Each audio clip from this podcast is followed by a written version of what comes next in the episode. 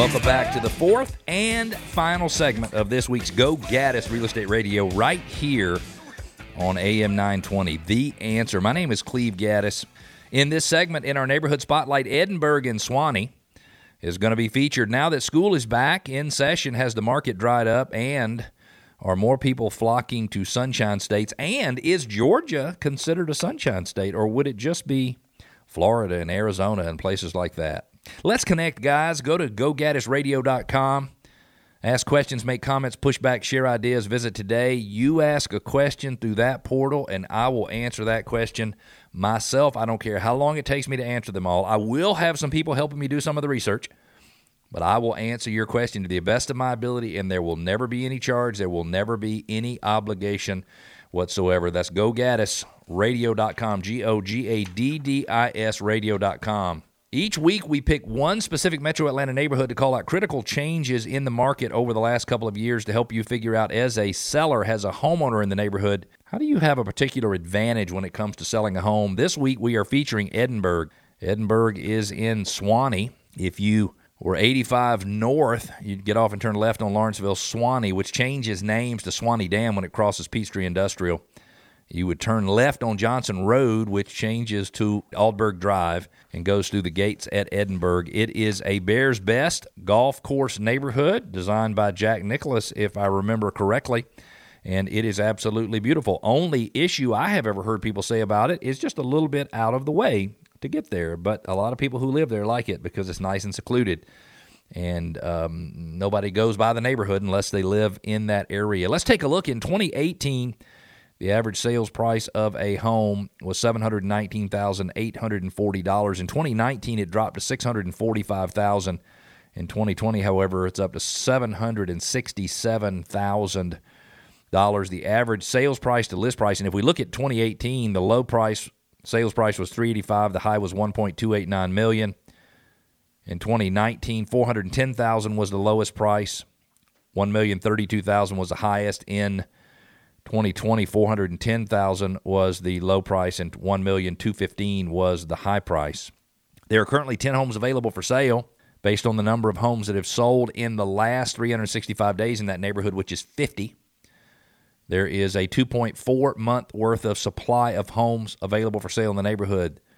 The average price, list price is a million one thirty one. That goes from a low of six hundred sixty four thousand up to one point nine Five million. If you're listening and you want to go see that 1.95 million house, give me a call. I'd like to go see it with you.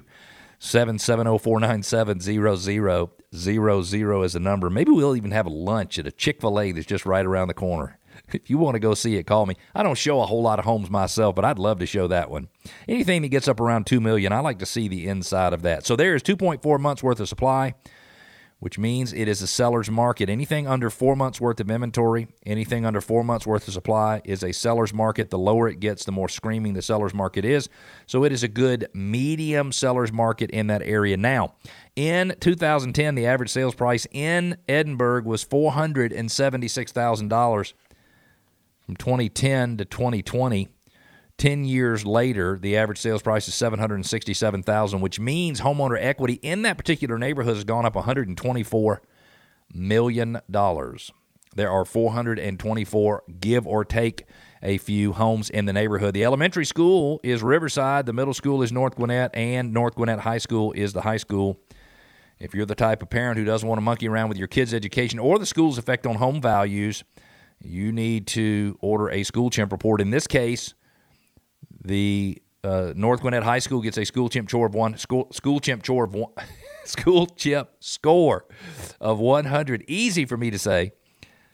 And it doesn't mean that that school is perfect. It means that there are no school, schools in Metro Atlanta that score higher than it does. There are 12 or 13 public high schools in Metro Atlanta that get a school chimp score of 100. That is a big, big deal. What does that mean? I think that means that the experience your child will have and the educational outcome your child will have in that school might be better than if they were at schools that had a school chimp ranking of 70 or 60 or something like that. And I'm not kidding. If you don't want to monkey around with your kids' education or those schools' effect on home values, you really need to do you really need to get a school chimp report. Easy to get one. Go to gogaddisradio.com. Click on the school chimp link. You'll put in a little bit of information and you'll have to tell the system do you want one school compared to the average? Do you want one school compared to another school? You can do either one. You can run as many of these reports as you want to and understand what's going on, what's happening with real estate sales, what hap- what's happening with sales prices on a per high school basis. It's fascinating to see how some high school districts appreciate like rockets and others just kind of stay flatter than others, although nothing is staying flat right now. But it also gives you lots of demographic information. What's the percentage of homeowners versus renters, educational attainment of parents, average household income, a lot of things that, in my opinion, you would want to know if you were going to move into a neighborhood. So in this case, it's served by North Gwinnett High School, gets a school chimp score of 100. Are you searching the wrong place? For listings? And could it be that it is where you're searching that's causing you to miss out on all the best homes that are available for sale? Could be. I think you need to be searching on suremls.com, S U R E M L S.com. That is my site.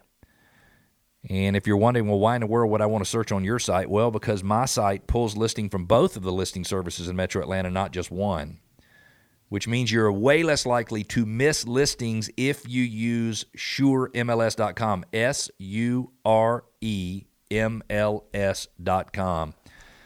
If you've been showing up a day late and a dollar short, or you feel like you're always left out, or you don't know about the best listings until they go under contract, it could be because you're searching a website that only pulls listings from one listing service.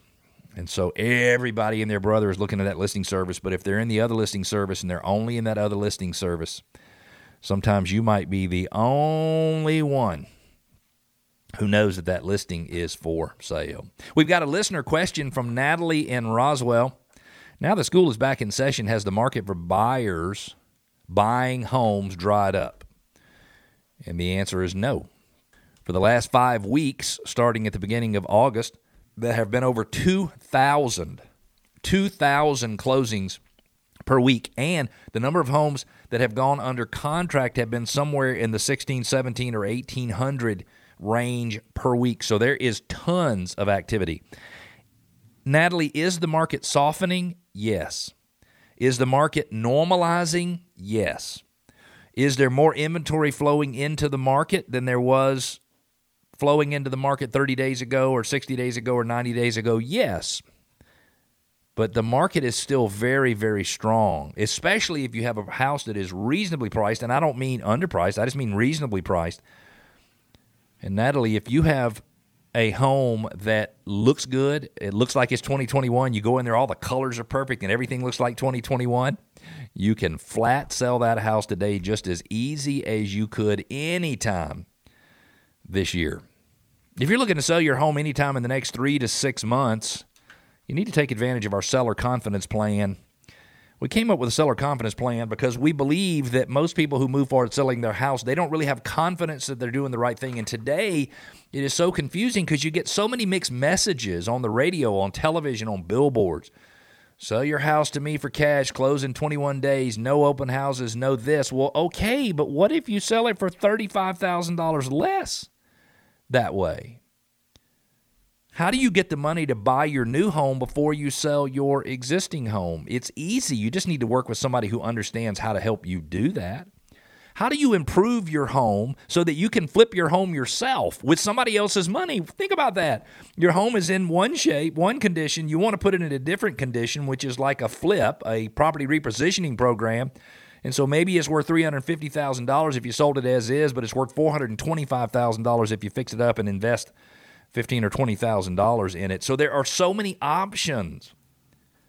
So many options that you need to consider that you need to take advantage of our seller confidence plan where we work you through all four different ways of selling your home. You're probably thinking, I didn't even know there's more than one way. No, there's four ways to sell your home. Call us at 770-497-0000 or go to gogaddisradio.com before listing your home with anyone else.